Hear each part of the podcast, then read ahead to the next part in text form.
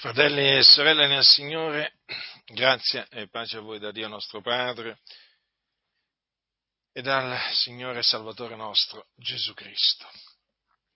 Prendete la vostra Bibbia al, all'epistola di Paolo agli Efesini.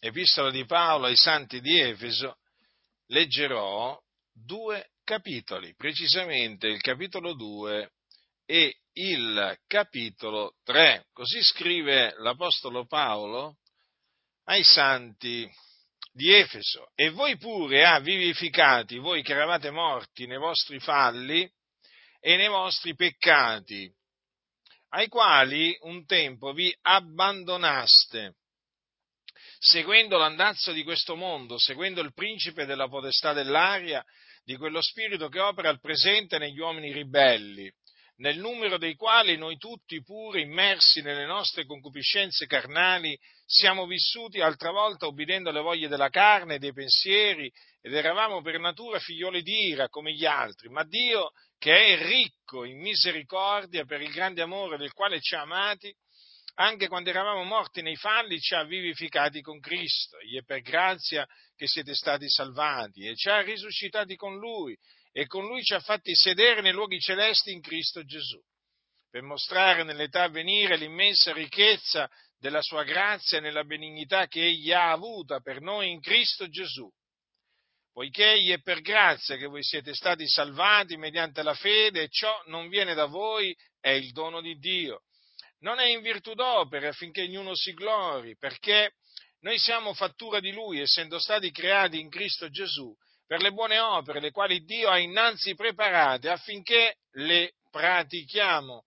Perciò ricordatevi che un tempo voi, gentili di nascita, chiamati non circoncisi, da quelli che si dicono i circoncisi, perché tali sono nella carne per mano d'uomo, voi dico, ricordatevi che in, te, in quel tempo eravate senza Cristo, esclusi dalla cittadinanza di Israele ed estranei ai patti della promessa, non avendo speranza ed essendo senza Dio nel mondo.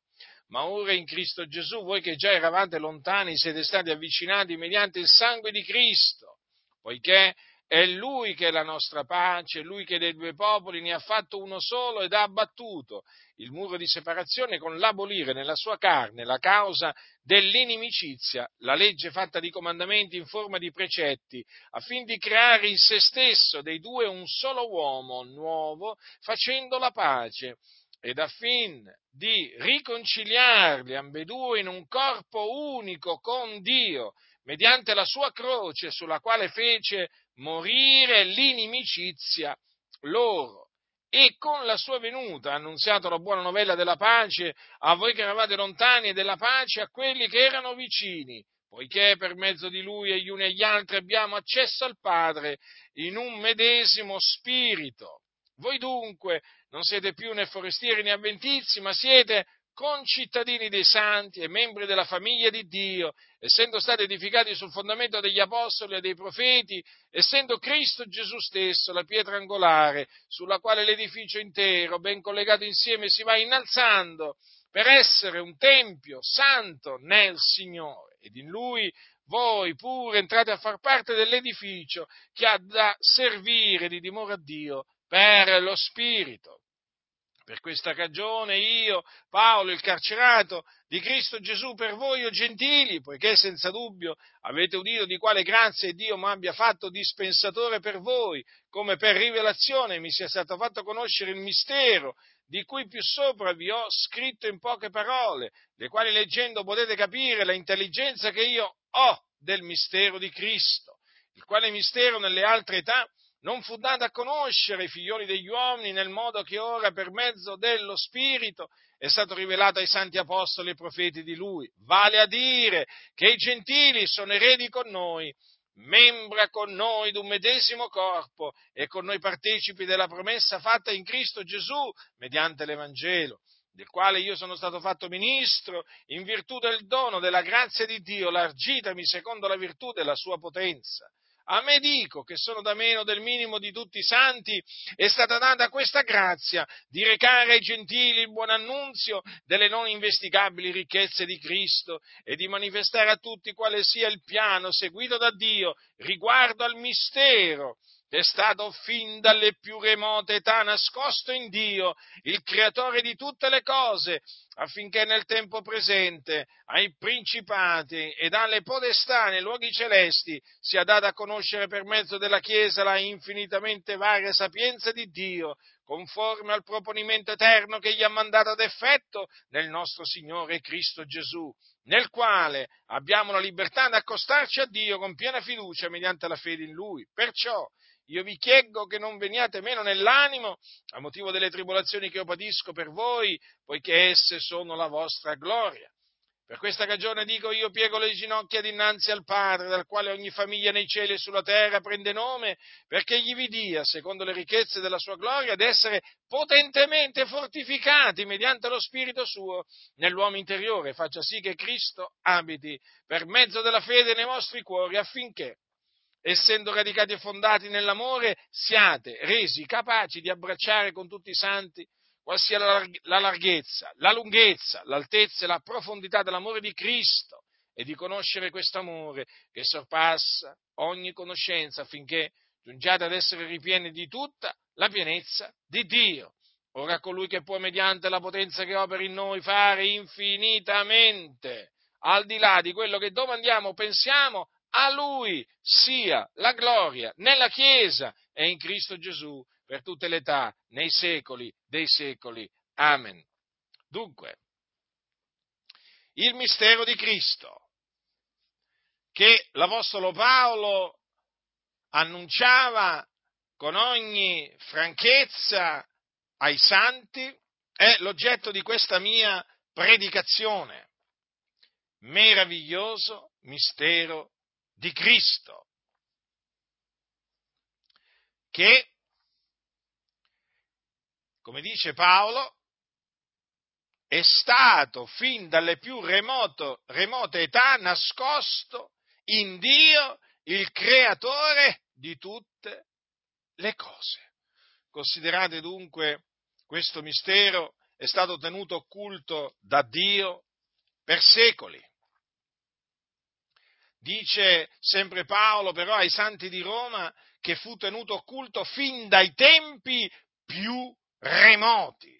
Ma arrivò il tempo che il Dio lo manifestò, lo fece conoscere. D'altronde ricordatevi sempre questo che è gloria di Dio nascondere le cose. Poi il Signore naturalmente rivela le cose che sono occulte, eh? poi le fa conoscere al tempo da lui stabilito e anche nei modi da lui stabiliti. Notate che dice, dice l'Apostolo Paolo che ora per mezzo dello Spirito è stato rivelato ai santi apostoli e profeti di lui. Quindi lui scriveva nel primo secolo d.C. e diceva che il mistero di Cristo era stato rivelato ai santi apostoli e profeti di lui. Dunque c'è stato un tempo durante il quale, un lungo tempo, durante il quale questo mistero è stato ehm, eh, nascosto eh, in Dio. Ma eh, eh dopo c'è stato un momento in cui Dio lo ha fatto conoscere, lo ha rivelato per mezzo dello Spirito ai santi apostoli e profeti di lui. In che cosa consiste questo mistero? Che badate bene, deve essere insegnato alla Chiesa di Dio. L'Apostolo Paolo lo insegnava e dunque deve essere insegnato alle Chiese. Noto che purtroppo il mistero di Cristo non è insegnato, non viene insegnato. Come mai? Come mai non viene insegnato in tantissime comunità? Eppure l'Apostolo Paolo lo insegnava, lo trasmetteva. E quando lo trasmetteva la Chiesa ne riceveva edificazione E la Chiesa tuttora ne riceve edificazione quando sente parlare del mistero di Cristo. È triste questo, è molto triste constatare appunto questo.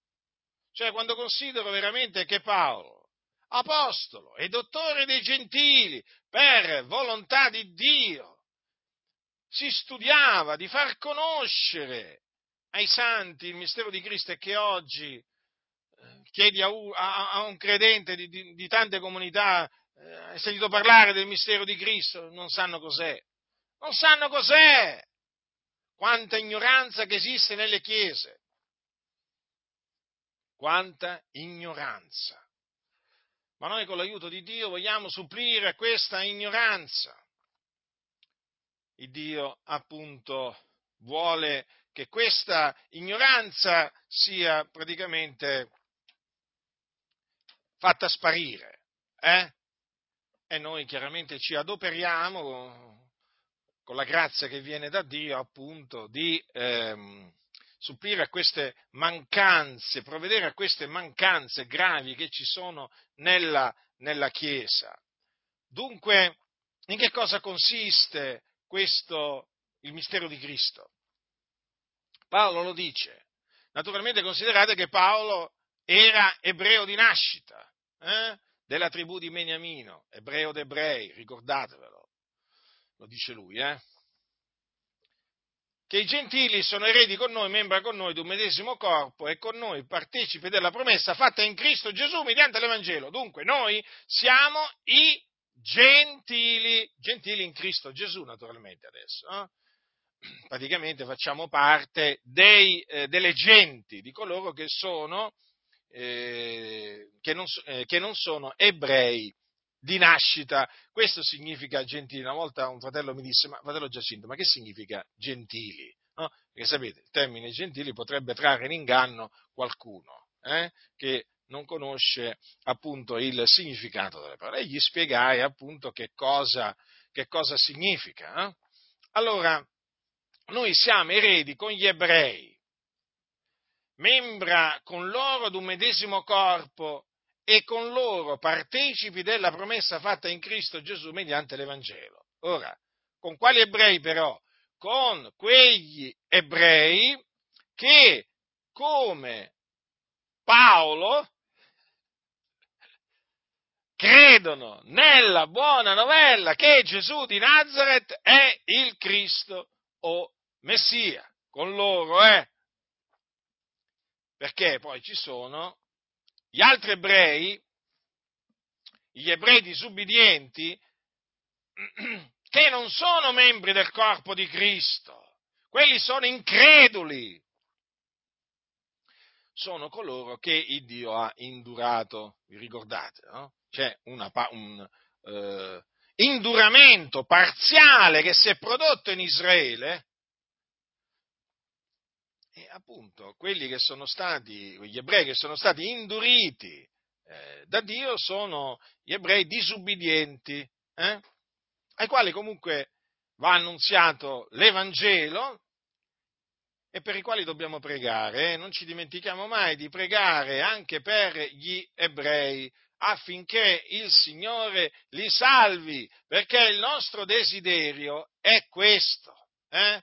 Diceva Paolo, fratelli, ai Romani, il desiderio del mio cuore e la mia preghiera a Dio per loro è che siano salvati.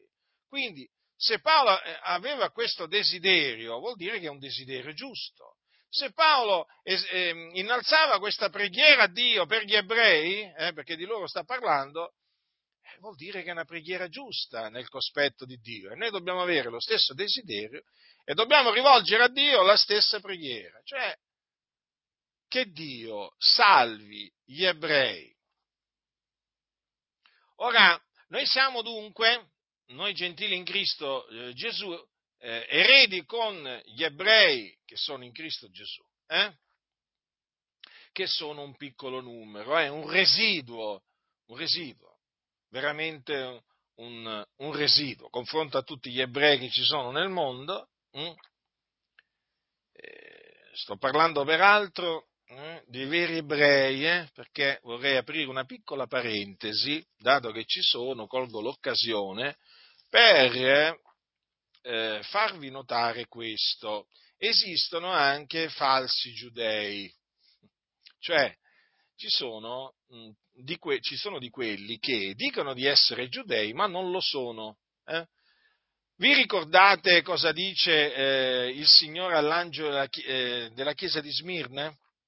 Ascoltate, queste cose dice il primo e l'ultimo, che fu morto e tornò in vita. Io conosco la tua tribolazione e la tua povertà, ma pur sei ricco. E le calunnie lanciate da quelli che si dicono d'essere giudei, che dicono d'essere giudei, e non lo sono, ma sono una sinagoga di Satana. Avete notato? Eh? Quindi chiesa di Smirne. Smirne era nella provincia dell'Asia. Infatti voi sapete che le sette lettere, le sette, le, queste lettere furono scritte appunto a queste, a queste sette chiese che si trovavano in Asia. Allora, non solo a Smirne, ma anche, anche a eh, Filadelfia c'erano di costoro cioè di questi falsi giudei praticamente. Allora al capitolo 3, versetto 9 leggiamo, allora questo è all'angelo della chiesa di Filadelfia, ecco io ti do di quelli della sinagoga di Satana, i quali dicono di essere giudei e non lo sono, ma mentiscono. Ecco io li farò venire a prostrarsi dinanzi ai tuoi piedi e conosceranno che io t'ho amato. Ora, quindi dobbiamo prendere atto, fratelli, che quando mh, parliamo dei giudei, parliamo di quelli che sono veramente giudei, eh? cioè veramente discendenti eh, di Abramo, Isacco e Giacobbe, perché ci sono anche di quelli che dicono di essere giudei, ma non lo sono. Attenzione che questa è la testimonianza che rende il Signore Gesù di costoro. Eh? Come, quindi se non sono giudei, non sono giudei.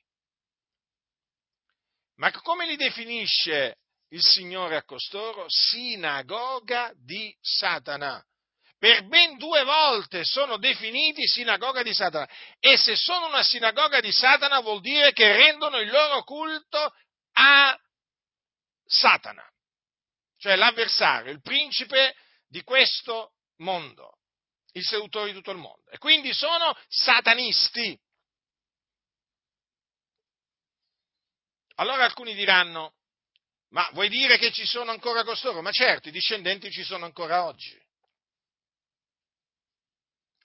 Quindi dobbiamo prendere atto che c'è un certo numero di persone sulla faccia della terra che dicono di essere giudei e non lo sono, ma sono, perché mentiscono, dice, dice quella scrittura, mentiscono, ma sono una sinagoga di Satana. Questa è una cosa che bisogna tenere presente. Eh, fratelli nel Signore, bisogna tenere presente, teniamo gli occhi aperti, teniamo le orecchie tese, eh, perché anche questo è stato scritto per il nostro ammaestramento.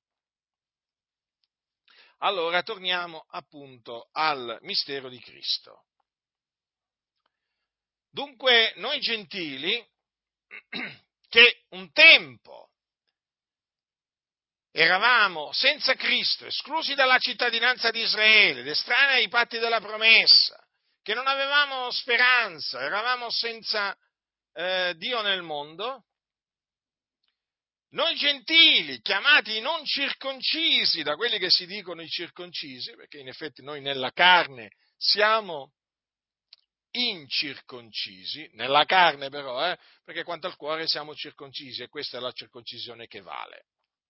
Noi siamo giudei interiormente. Dunque, noi gentili, eh, che un tempo eravamo così, adesso, essendo stati avvicinati mediante il sangue di Cristo, essendo stati avvicinati a Dio, perché prima eravamo lontani da Dio, siamo entrati a far parte del corpo di Cristo, del popolo di Dio, della Chiesa di Dio. E tutto ciò appunto mediante il sangue di Cristo, mediante ciò che Cristo ha fatto sulla croce. Perché sulla croce Gesù che cosa ha fatto? dei due popoli ne ha fatto uno solo ed ha abbattuto mediante proprio la croce il muro di separazione con l'abolire nella sua carne la causa dell'inimicizia, la legge fatta di comandamenti in forma di precetti. Tutto questo per creare in se stesso dei due un solo uomo nuovo, facendo la pace. E dal fine di riconciliarli ambedue in un corpo unico con Dio, mediante la sua croce, sulla quale fece morire l'inimicizia loro. Dunque, Cristo Gesù sulla croce, quando morì sulla croce, fece morire la nostra eh, inimicizia nei confronti di Dio. Ma facendo morire la nostra inimicizia nei confronti di Dio, ha fatto morire anche praticamente l'inimicizia che c'era tra noi gentili e gli ebrei. Inimicizia praticamente che era causata, la causa di questa inimicizia era la legge, la legge fatta di comandamenti in forma di precetti. Capite? Cristo che cosa ha fatto? ha abolito nella sua carne la causa dell'inimicizia nostra nei confronti di Dio. E quindi che cosa è successo?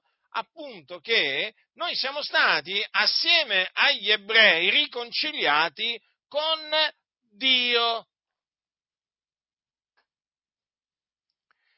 Dunque, naturalmente, il mistero di Cristo eh, si basa sull'opera che ha compiuto Cristo Gesù sulla croce. Cioè si basa sulla morte del nostro Signore Cristo Gesù. Dunque, noi gentili, se oggi possiamo dire, e lo diciamo, che siamo concittadini dei santi, che siamo membri della famiglia di Dio, che siamo stati edificati sul fondamento degli apostoli, dei profeti, essendo Cristo Gesù stesso la pietra angolare, noi lo possiamo dire grazie a ciò che il Signore Cristo Gesù ha fatto mediante la sua morte. Perché ha abolito nella sua carne la causa eh, dell'inimicizia, la legge fatta di comandamenti in forma di precetti. Dunque questo lo dobbiamo considerare, fratelli, per dare gloria al Signore, che appar- la gloria appartiene al Signore. E noi appunto, parlando del mistero di Cristo, diamo gloria a colui che ha formato questo, questo piano, questo, questo disegno che è Dio e perché poi lui naturalmente l'ha mandato ad effetto nel nostro Signore Cristo Gesù. Quindi Dio, tramite Cristo Gesù, ha fatto sì che, eh, diciamo, eh, dei due popoli ne venisse uno solo. Infatti ha messo a capo di questo unico popolo Cristo Gesù, perché Cristo Gesù poi è il capo della Chiesa, il capo del corpo. E naturalmente affinché eh, diciamo, questo disegno si adempisse era necessario che Cristo Gesù morisse sulla croce, cioè che fosse crocifisso. Dunque, quando leggete la storia di Gesù di Nazareth e vi mettete a leggere appunto come egli eh, fu eh, odiato e poi tradito, dato nelle mani degli uomini peccatori e poi condannato a morte dal Sinedro e poi dato nelle mani del governatore Ponzio Pilato e poi, e poi fatto, fatto crocifiggere, dovete sempre considerare che tutto ciò avvenne affinché si adempisse il piano di Dio riguardo al mistero che è stato fin dalle più remote eh, età nascosto in Dio, il creatore di tutte le cose. Praticamente la morte del Signore Gesù Cristo, che poi sappiamo fu seguita dalla sua resurrezione dopo tre giorni, fa parte appunto di questo piano, di questo disegno che Dio aveva formato in in se stesso, eh, proprio in se stesso, eh? e eh, che poi ha adempiuto nella pienezza dei tempi, affinché, affinché dei due popoli ne venisse fatto uno solo. Ma affinché ciò avvenisse era necessario abbattere il muro di separazione. Eh? E Gesù ha fatto proprio questo, appunto, morendo sulla croce perché nella sua carne ha abolito la causa dell'inimicizia, la legge fatta di comandamenti in forma di precetti. Dunque, ecco dunque il mistero di Cristo. Noi eh, gentili siamo eredi con, con gli ebrei, membra con loro ad un medesimo corpo e con loro partecipi della promessa fatta in Cristo Gesù mediante l'Evangelo e quindi partecipi della vita, vita eterna. E allora vedete, fratelli, alla luce di quello che noi siamo oggi, per la grazia di Dio, noi gentili, noi gentili, eh? alla luce di ciò, chiaramente eh, dobbiamo ricordarci di quello che eravamo un tempo, ricordarci, sì sì, noi non ci dobbiamo dimenticare di quello eh, che eravamo un tempo, noi gentili di nascita, no no, ce lo dobbiamo sempre ricordare per magnificare la grazia di Dio. Come dice l'Apostolo Paolo ai santi di Roma, i gentili hanno da glorificare Dio per la sua misericordia. Secondo che è scritto, per questo ti celebrerò fra i gentili e sammeggerò il tuo nome. Ed è detto ancora, rallegratevi o gentili col suo popolo, e altrove i gentili lodate tutti il Signore, tutti i popoli lo celebrino. E di nuovo Isaia dice, vi sarà la radice di Jesse, colui che sorgerà a governare i gentili, in lui spereranno i gentili. Vedete dunque, dobbiamo celebrare il Signore, rallegrarci eh, per ciò che il Signore ha fatto per noi. Il Signore ha fatto cose grandi, fratelli del Signore, ci ha fatto eh, diventare concittadini dei santi, ci ha fatto entrare a, a, a far parte della famiglia di Dio. Considerate questo. Naturalmente, mediante la fede nel Signore Gesù Cristo. Vi ho detto prima che eh, il Signore ha abbattuto il muro di separazione con l'abolire nella sua carne la causa dell'inimicizia. Hm? E questo per fare dei due popoli uno solo. Ora, per capire, eh, diciamo, come era la situazione eh, prima che eh, naturalmente eh, questo, ehm, eh, questo, che il mistero di Cristo fosse manifestato, eh, cioè per capire l'inimicizia che c'era tra eh, i gentili e gli ebrei, è bene andare nel, nel libro degli Atti degli Apostoli perché così almeno eh, prendiamo atto di questa inimicizia eh, che c'era. E a tale proposito volevo ricordarvi di quello che avvenne a Cesarea, eh, a Cesarea eh, quando fu salvato Cornelio e, e, Cornelio e poi anche la casa, la casa sua. Ora, voi sapete che Cornelio e quelli di casa sua erano dei gentili. E il Signore eh, diede una visione a Cornelio un giorno mentre lui pregava e gli ordinò di mandare a eh, chiamare eh, Simone, hm? soprannominato Pietro. Allora Cornelio mandò a chiamare Simone, appunto perché questo angelo che apparve, eh, questo angelo del Signore che apparve a Cornelio, gli disse manda Ioppe e fa chiamare Simone, soprannominato Pietro, il quale ti parlerà di cose per le quali sarai salvato tu e tutta la casa tua. Allora Pietro era ebreo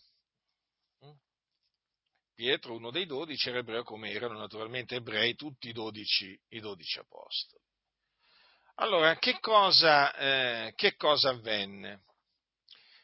Avvenne che il Signore, per eh, diciamo, indurre Pietro a, ad andare o comunque entrare in casa eh, di quei gentili per predicargli la parola, gli diede una visione, una visione celeste. Cosa c'è scritto, infatti? Il giorno seguente, mentre quelli erano in viaggio e si avvicinavano alla città, Pietro salì sul terrazzo della casa, verso l'ora sesta, per pregare. Avvenne che ebbe fame e desiderava prendere cibo, e come gliene preparavano, fu rapito in estasi e vide il cielo aperto e scendere una certa cosa simile a un gran lenzuolo che, tenuto per i quattro capi, veniva calato in terra. In esso erano dei quadrupedi, dei rettili della terra e degli uccelli del cielo di ogni specie. E una voce gli disse, levati Pietro, ammazza e mangia. Ma Pietro rispose, in un modo, Signore, poiché io non ho mai mangiato nulla di immondo né di contaminato. E una voce gli disse di nuovo la seconda volta, le cose che Dio ha purificate, non le far tu immonde. E questo avvenne per tre volte e subito il lenzuolo fu ritirato in cielo. E come Pietro stava perplesso in se stesso sul significato della visione avuta, ecco gli uomini mandati da Cornelio, i quali, avendo domandato della casa di Simone, si fermarono alla porta. Avendo chiamato, domandarono se Simone, soprannominato Pietro, albergasse lì. E come Pietro stava pensando alla visione, lo Spirito gli disse, ecco tre uomini che ti cercano. Levati dunque, scendi e va con loro, senza fartene scrupolo, perché sono io che li ho mandati. E Pietro, sceso verso quegli uomini, disse loro, Ecco, io sono quello che cercate, qual è la cagione per la quale siete qui? Ed essi risposero, Cornelio, centurione, uomo giusto e temente Dio, e del quale rende buona testimonianza tutta la nazione dei giudei, è stato divinamente avvertito da un santo angelo di farti chiamare in casa sua ed ascoltare quello che avrai da dirgli. Allora, fateli entrare, li albergò. E il giorno seguente andò con loro alcuni dei fratelli di Ioppe l'accompagnarono. Il giorno di poi entrarono in Cesarea, or Cornelio li stava aspettando, aveva chiamato i suoi parenti i suoi intimi amici. E come Pietro entrava, Cornelio fatto incontro gli si gettò ai piedi e l'adorò.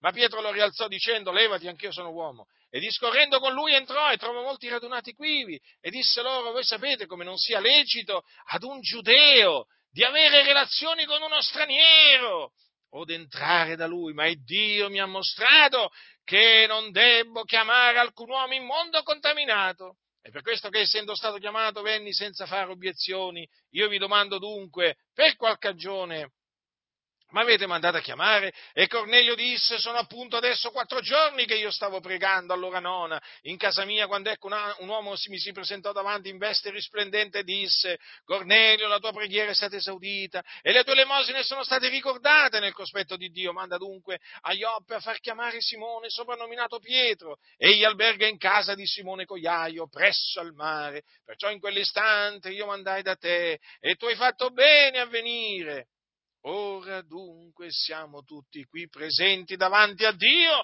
per udire tutte le cose che ti sono state comandate dal Signore. Vedete dunque, il Signore per persuadere Pietro ad andare a casa di quei gentili, eh, gli diede una visione celeste.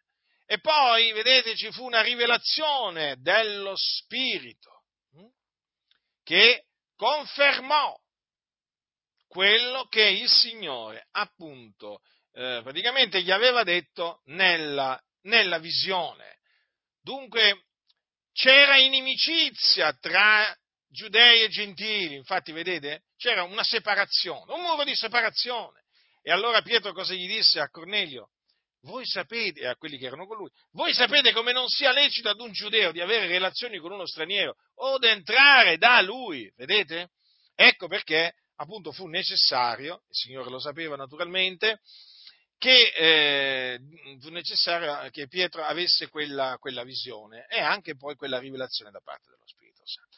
Dunque Pietro, dunque, eh, avendo sentito poi parlare Cornelio, prese a parlare e gli annunziò l'Evangelo della grazia di Dio, mediante il quale furono salvati Cornelio e quelli di casa sua.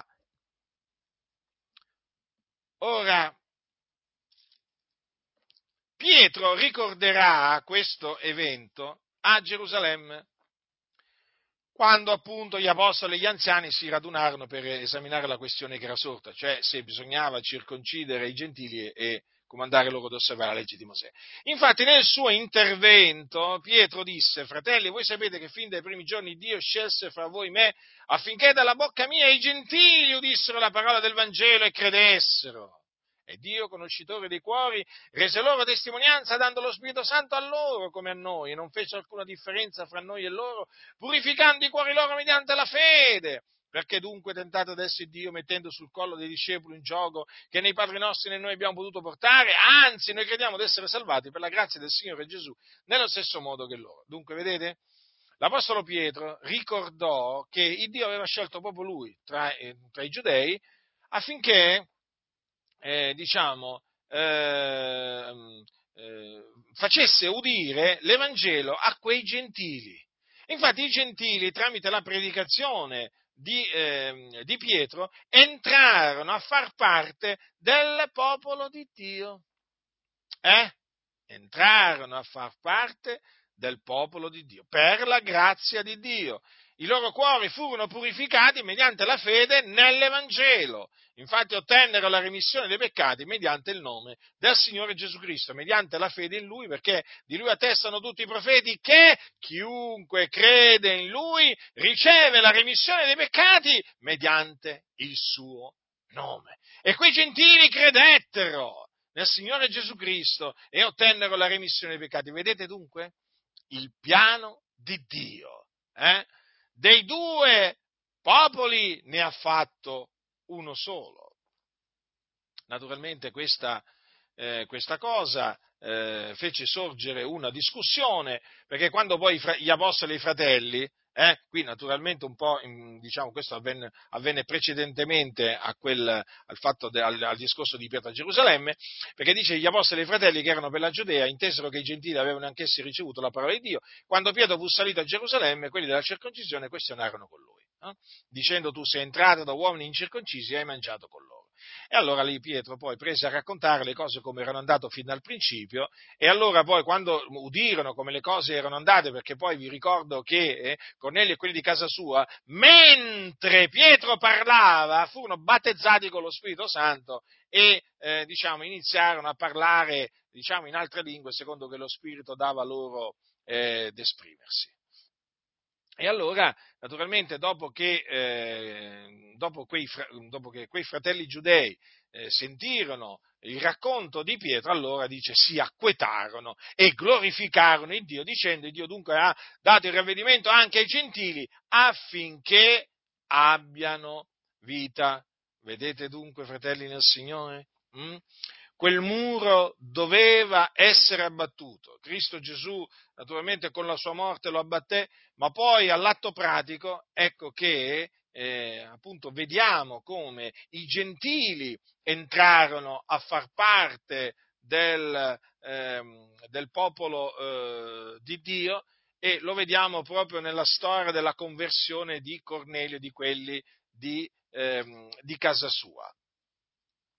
Ora, anche, eh, quando, anche quando poi leggiamo nel primo viaggio eh, apostolico eh, di, eh, di, di, Paolo, vi ricordo che lo fece assieme a, eh, a Barnaba, anche qua c'è un, una parte che è bene, eh, è bene leggere e ricordare, perché vediamo, eh, diciamo, anche qui come il Signore, eh, diciamo, operò per far entrare i gentili, entrare, farli entrare nella famiglia di Dio.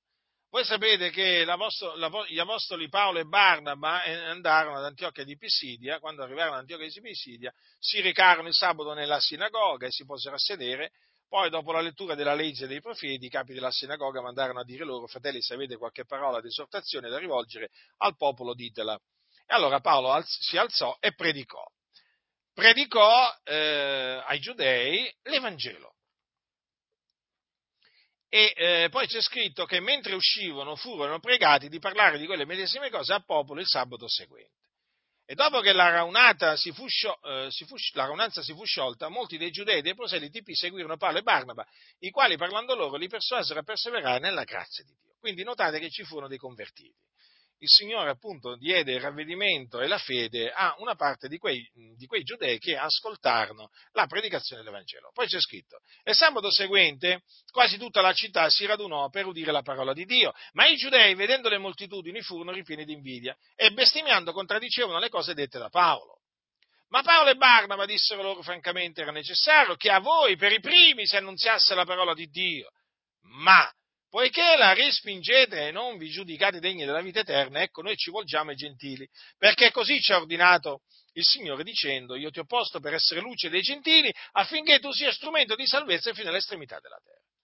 E i gentili, prosegue Luca eh, nel libro degli Atti degli Apostoli al capitolo 13, udendo queste cose si rallegravano e glorificavano la parola di Dio e tutti quelli che erano ordinati a vita eterna credettero. E la parola del Signore si spandeva per tutto il paese ma i giudei istigarono le donne pie, ragguardevoli e i principali uomini della città e suscitarono una persecuzione contro Paolo e Barnaba e li scacciarono dai loro confini. Ma essi, scossa la polvere dei loro piedi contro loro, se ne vennero ad Iconi e i discepoli erano pieni d'allegrezza di Spirito Santo. Vedete dunque come il Signore operò ad Antiochia, ad Antiochia di Pisidia. È interessante appunto questo, quello che avvenne ad Antiochia di Pisidia perché ci fa comprendere come era necessario che per prima l'Evangelo fosse annunziato ai giudei. Mm? Sì, ai giudei. Eh, ma vedete cosa, dice, cosa dissero Paolo e Barnaba a quei giudei? Ma perché la respingete, cioè la buona novella, la parola di Dio, e non vi giudicate degni della vita eterna? Ecco, noi ci volgiamo ai gentili. Ma questo volgersi ai gentili era qualcosa che il Signore aveva ordinato agli apostoli. Eh? Eh, e così avvenne che i, tutti quei gentili che erano ordinati a vita eterna credettero e si rallegrarono, eh? furono, diciamo, ricolmi di gioia, perché il Signore aveva avuto misericordia di loro e noi che facciamo oggi? Non ci rallegriamo nel Signore, non diamo gloria a Dio perché il Signore ha avuto misericordia di noi, ha voluto farci grazia. Eh? Noi siamo veramente tra quei gentili che, eh, essendo stati ordinati a vita eterna, abbiamo creduto. Eh? Considerate, fratelli, a distanza di, di tanti secoli, eh? queste parole, tutti quelli che erano ordinati a vita eterna credettero si adempiono ancora. Eh? Sapete, questo è uno dei versetti più odiati eh, da quelli del libero arbitrio, perché proprio gli tura la bocca, li annienta, gli annichilisce tutte le menzogne che loro dicono. Eh? Perché? Perché si cre- credono quelli che sono ordinati a vita eterna, capite?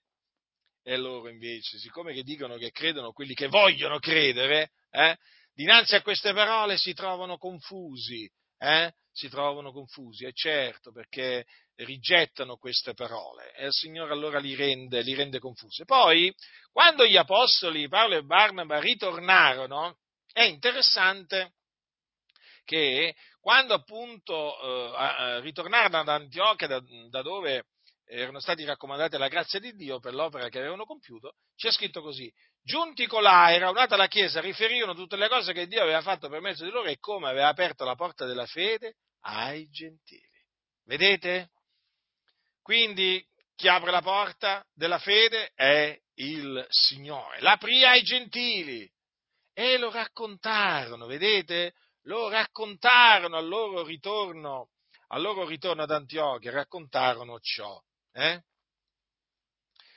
Peraltro, poi a Gerusalemme, a Gerusalemme, quando ci fu appunto la, eh, la riunione di cui appunto vi ho parlato, vi ho parlato poco fa, eh, e dove parlò, eh, parlò Pietro, quando presero la parola Barnaba e Paolo, cosa c'è scritto? Che narravano quali segni e prodigi Dio aveva fatto per mezzo di loro fra i gentili. Perché era molto importante questo, perché? Perché confermava che il Signore non aveva avuto riguardi personali, ma aveva accolto eh, nella sua famiglia anche i gentili, anche persone che non erano ebrei di nascita. Ma naturalmente tutto questo era avvenuto e tuttora naturalmente avviene, affinché si adempino le scritture. Eh? Perché Giacomo, eh, fratello del Signore, quando intervenne a Gerusalemme, cosa disse?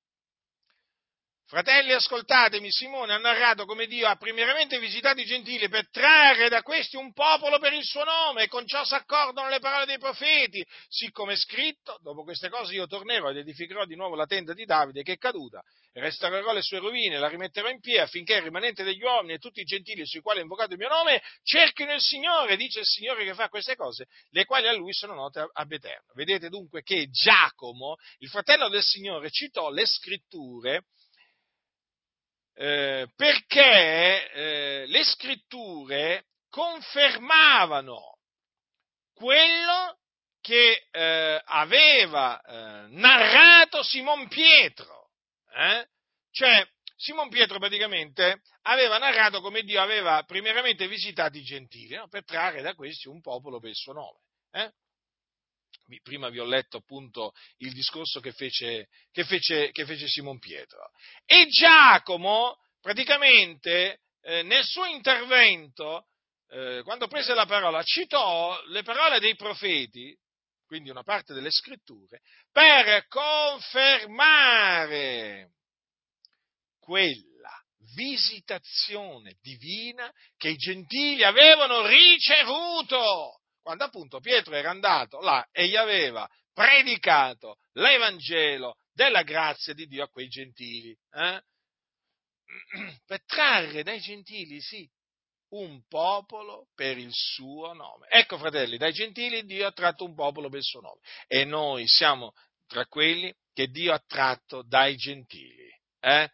Ecco perché è importante conoscere il mistero, il mistero di Cristo, eh, ecco perché è importante insegnarlo, perché in questa maniera le chiese dei gentili prendono veramente consapevolezza eh, veramente di questo, del piano seguito, eh, seguito da Dio riguardo al mistero che è stato fin dalle più eh, remote età nascosto in Dio il, creatur- il creatore di tutte le cose. E così possono veramente dare gloria a Dio rallegrarsi nel Signore per quello che il Signore ha compiuto, fratelli. Ma quando veramente consideriamo noi gentili che cosa eravamo? Mm? Ci avete mai pensato? Eh? Ci avete mai pensato che mentre gli ebrei leggevano nelle loro sinagoghe eh, eh, ogni sabato le scritture, eh, mentre gli ebrei canta, eh, diciamo, cantavano i loro inni nelle sinagoghe all'Iddio d'Abramo, di Isacco e di Giacobbe, mentre gli ebrei appunto conoscevano le promesse che Dio aveva, aveva fatto eh, in merito al, al al, al, suo unto, noi brancolevamo nelle tenebre, noi, noi, non sapevamo nulla di tutto questo. Cosa ne sapevamo noi dei salmi? Cosa ne sapevamo noi della legge di Mosè? Cosa ne sapevamo noi dei profeti? Noi eravamo gentili, fratelli. Gli oracoli sono stati rivelati a chi? Sono stati rivelati agli ebrei. Eh? Gli oracoli divini. Poi noi ne siamo venuti a conoscenza, e eh certo, quando? Quando ci è stato annunziato l'Evangelo. Mm? E allora abbiamo scoperto che la buona novella, la buona novella praticamente è l'adempimento, l'adempimento delle scritture che concernono il Cristo o Messia, l'unto che Dio aveva promesso a Bantico eh, per bocca dei suoi, eh, dei suoi, dei suoi, dei suoi profeti. Eh?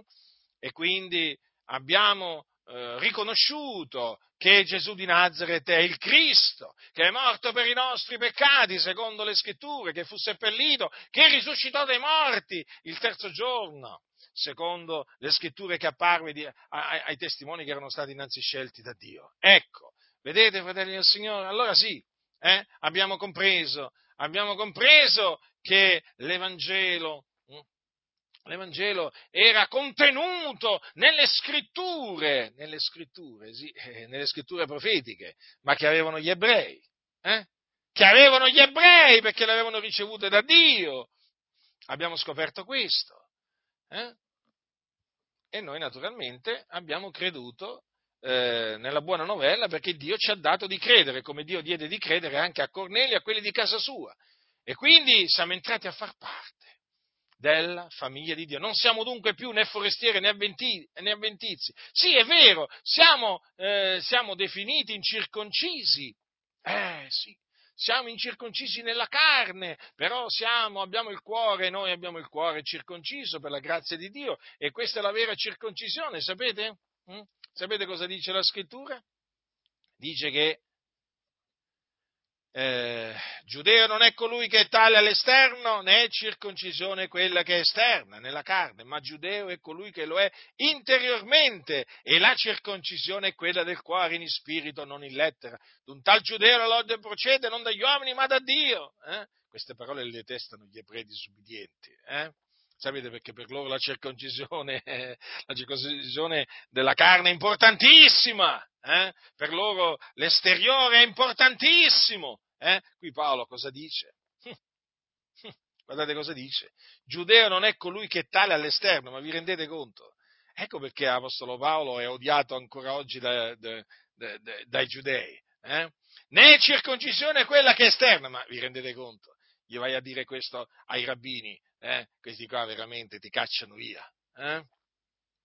Beh, d'altronde basta considerare l'opposizione che ricevette Paolo da Tasso, dai suoi connazionali ebrei, per rendersi conto di che cosa significava, eh, di che cosa significava annunziare l'Evangelo eh, agli ebrei, e ancora oggi è così. Quindi né è circoncisione quella che è esterna nella carne, ma giudeo è colui che lo interiormente, e la circoncisione è quella del cuore in spirito non lieta. Quindi noi siamo giudei interiormente, non esteriormente, eh, non esteriormente perché siamo incirconcisi nella carne, però interiormente lo siamo perché siamo circoncisi nel cuore. Abbiamo la circoncisione del cuore che appunto Cristo ha operato, cambiandoci il cuore, eh, togliendoci il cuore di pietra e mettendoci un cuore un cuore di carne, eh? purificandoci, purificandoci dai, nostri, dai, nostri, peccati, liberandoci dai nostri peccati con il, suo, con il suo sangue. E dunque vedete, fratelli nel Signore, quanto è meraviglioso il mistero di Cristo. Eh?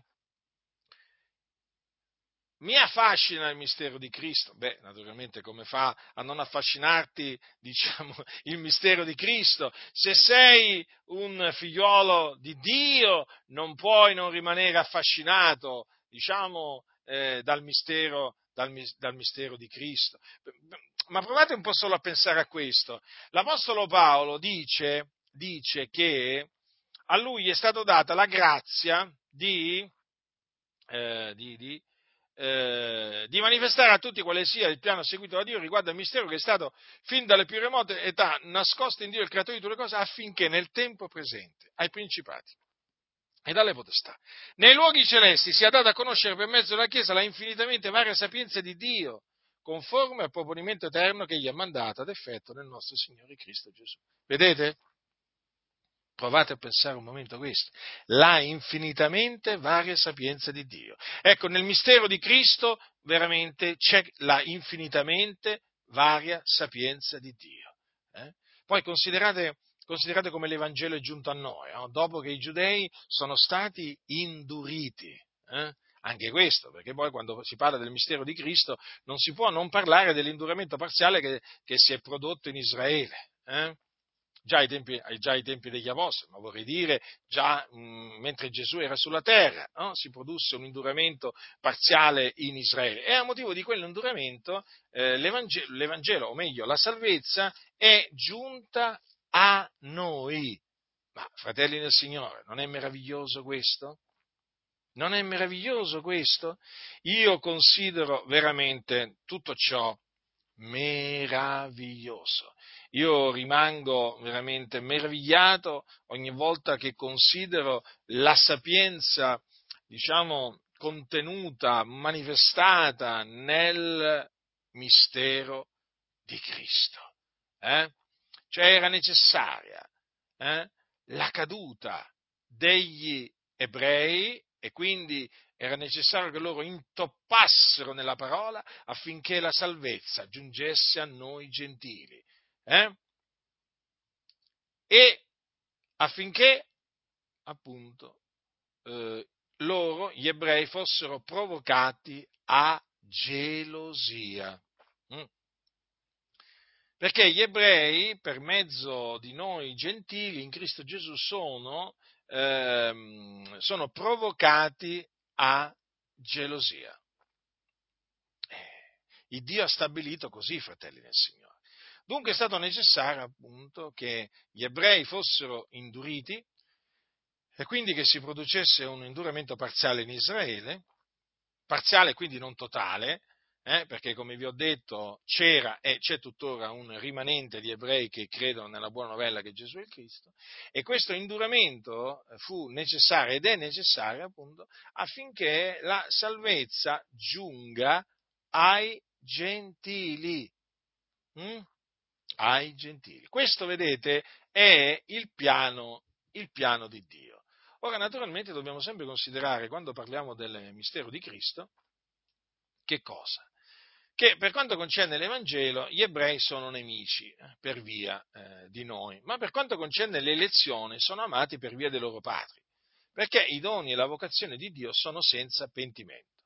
Quindi noi non dobbiamo insuperbirci nei confronti degli ebrei disubbidienti, cioè contro quei rami dell'ulivo, eh, diciamo, eh, domestico che eh, sono stati troncati a motivo della loro incredulità. No, fratelli nel Signore.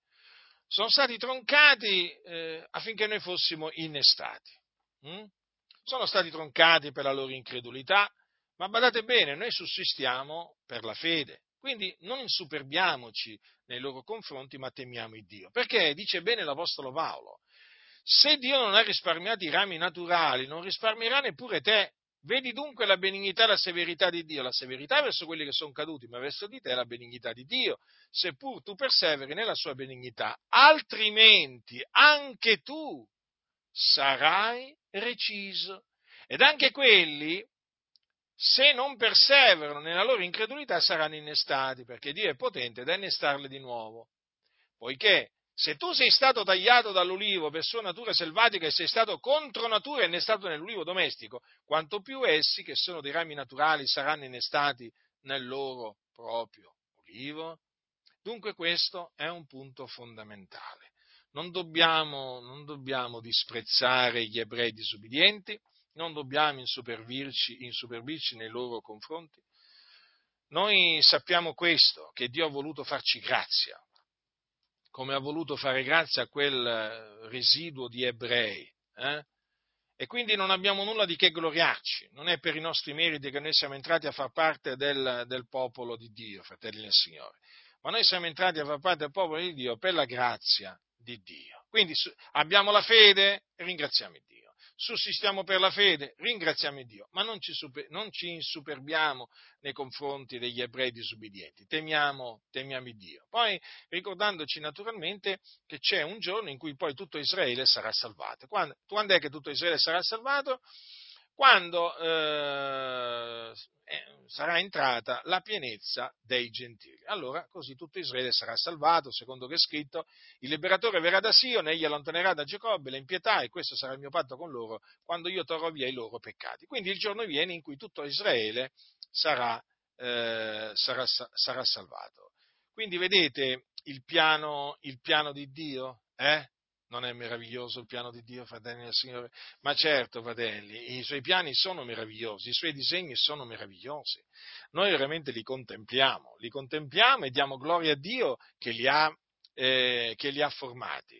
E, ehm, e naturalmente anche eseguiti, perché Dio forma i disegni e poi li esegue, perché chi è colui che esegue i disegni di Dio? Eh? È Dio, li forma e li esegue fa tutto il Dio, fratelli del Signore, ma noi che cosa siamo? Siamo niente, fratelli del Signore, noi siamo proprio niente. Quindi eh, eh, ho voluto parlarvi del meraviglioso eh, mistero di Cristo perché, vedete, eh, rischiamo talvolta di dimenticarci eh, quello che noi gentili eravamo una volta, capite? E io non voglio dimenticare quello che io ero in quel tempo, eh? In quel tempo, quando ero senza Cristo e senza Dio nel mondo. Io non voglio dimenticarlo e non voglio neppure che voi ve lo dimentichiate, eh? Mai dimenticare il passato, fratelli. Questo passato va ricordato, lo dobbiamo ricordare, è un comandamento, perciò ricordatevi. Lo dice Paolo, che un tempo voi gentili di nascita e così via. Quindi, spesso veramente noto che alcuni si sono dimenticati proprio, hanno proprio un, un come si dice, un vuoto di memoria, eh? sembrano diventati smemorati alcuni, eh? fratelli nel Signore fratelli nel Signore, voi che siete gentili di nascita come lo sono io, ricordatevi quello che eravate, eh? prima che il Signore vi visitasse e vi salvasse, ricordatevelo per dare gloria a Dio, il creatore di tutte le cose. Quindi siamo grati a Dio, fratelli? Noi veramente sì, siamo grati a Dio e ci prostriamo davanti a Lui, pieghiamo le nostre ginocchia davanti, davanti all'Iddio Onnipotente per glorificarlo, celebrarlo, noi gentili, sì, noi tutti gentili, eh? Che siamo ora eredi con, i, con, gli ebrei in Cristo Gesù, membri con loro d'un medesimo corpo e con loro partecipi della promessa fatta in Cristo Gesù mediante l'Evangelo, noi sì, lodiamo il Dio, lo glorifichiamo e Ecco, vedete, alla fine di questo, di questo capitolo 3, avete notato Paolo cosa dice? Eh? Ora a colui che può, mediante la potenza che opera in noi, fare infinitamente al di là di quello che domandiamo o pensiamo, a lui sia la gloria nella Chiesa in Cristo Gesù per tutte le età nei secoli dei secoli. Amen. E queste sono veramente parole che noi dobbiamo sempre tenere, tenere a mente, fratelli, e anche pronunziarle e anche pronunziarle. Sì, sì, noi gentili in Cristo Gesù faremo bene a dare gloria a Dio come dava gloria a Dio il nostro caro fratello Paolo. Impariamo da lui anche a dare gloria a Dio perché egli è degno di ricevere la, la gloria, fratello, egli è degno di essere ringraziato, celebrato, magnificato. Eh? perché veramente ha avuto misericordia di noi gentili di nascita. Eh? Ha avuto misericordia di noi, gentili di nascita, fratelli del Signore, noi che eravamo esclusi dalla cittadinanza di Israele, estranei ai patti della promessa. Eh? Ma che ne sapevamo noi? Che ne sapevamo noi che Dio aveva fatto un patto con Israele, che Dio aveva promesso di fare un, un, altro patto, un nuovo patto con Israele, ma che ne sapevamo noi che Dio aveva promesso di mandare il Messia eh, nel mondo per salvare i peccatori? Noi queste cose le abbiamo, le abbiamo conosciute appunto mediante, mediante le, le, le scritture. Hm? Mediante le scritture le scritture profetiche dell'Antico Testamento, poi naturalmente confermate da quelle del Nuovo Testamento. Eh? E dunque, quando poi abbiamo scoperto il piano di Dio, abbiamo detto, ma Signore, ma Signore, veramente, tu hai visitato noi gentili, noi gentili, ci hai visitati, ci hai salvati, eh? E naturalmente affinché eh, diciamo, eh, si producesse questa salvezza, affinché noi fossimo salvati, era necessario che il eh, Messia, hm? affinché noi quindi fossimo uniti agli ebrei, formassimo un popolo solo, era necessario che il Messia venisse, venisse nel mondo eh, e morisse sulla croce, eh, perché sulla croce doveva abolire nella sua carne la causa dell'inimicizia, hm? la legge fatta di comandamenti in forma di, di precetti. E in questa maniera, appunto, si sarebbe, hm, diciamo, sarebbe caduto, eh? Eh, il, sarebbe stato abbattuto quel muro di separazione che c'era tra i giudei e i gentili. E questo è quello che è avvenuto, appunto, grazie al Signore mediante la sua morte, morte che ancora oggi, eh, dunque noi, morte espiatoria che ancora oggi noi proclamiamo, hm? proclamiamo sia ai giudei che ai gentili, nella speranza veramente che il Signore salvi sia giudei che gentili, che appunto giudei gentili ancora oggi si possano, si possano abbracciare eh, dando gloria um, all'Iddio onnipotente assieme, perché poi, vedete, l'Apostolo Paolo annunziava, annunziava, lui che era ebreo, annunziava l'Evangelo sia ai giudei che ai gentili e questo ancora oggi deve essere fatto. L'Evangelo deve essere annunziato sia ai giudei che ai gentili, perché il Signore comunque sia ha delle anime da salvare sia in mezzo ai giudei che in mezzo ai gentili. Il Signore sa coloro che sono ordinati a vita eterna, noi non lo sappiamo, ma il Signore lo sa, però è necessario che sia giudei che gentili ascoltino l'Evangelo, eh? perché è giusto che sia così. Poi il Signore salverà di mezzo a loro quelli che ha ordinato a vita eterna. E poi, appunto, quando poi vengono salvati, appunto, giudei e gentili danno veramente tutti gloria al Signore Dio per la grande salvezza che Gesù il Cristo è venuto nel mondo a portare. Hm? A portare e infatti noi ancora oggi esaltiamo il Figlio di Dio che è seduto alla destra, alla destra del Padre ed intercede per noi. Lui morì per i nostri peccati, secondo le scritture, fu seppellito e risuscitò dai morti il terzo giorno, secondo le scritture, apparve dopo essere risorto ai suoi discepoli, eh? apparve per diversi giorni. Noi lui celebriamo, noi lui esaltiamo. Eh? Assieme a tutti quei giudei eh, che nel mondo, come noi, eh, hanno creduto nella buona novella che Gesù di Nazareth è il Cristo. La grazia del, del nostro Signore Gesù Cristo sia con tutti coloro che lo amano con purità incorrotta.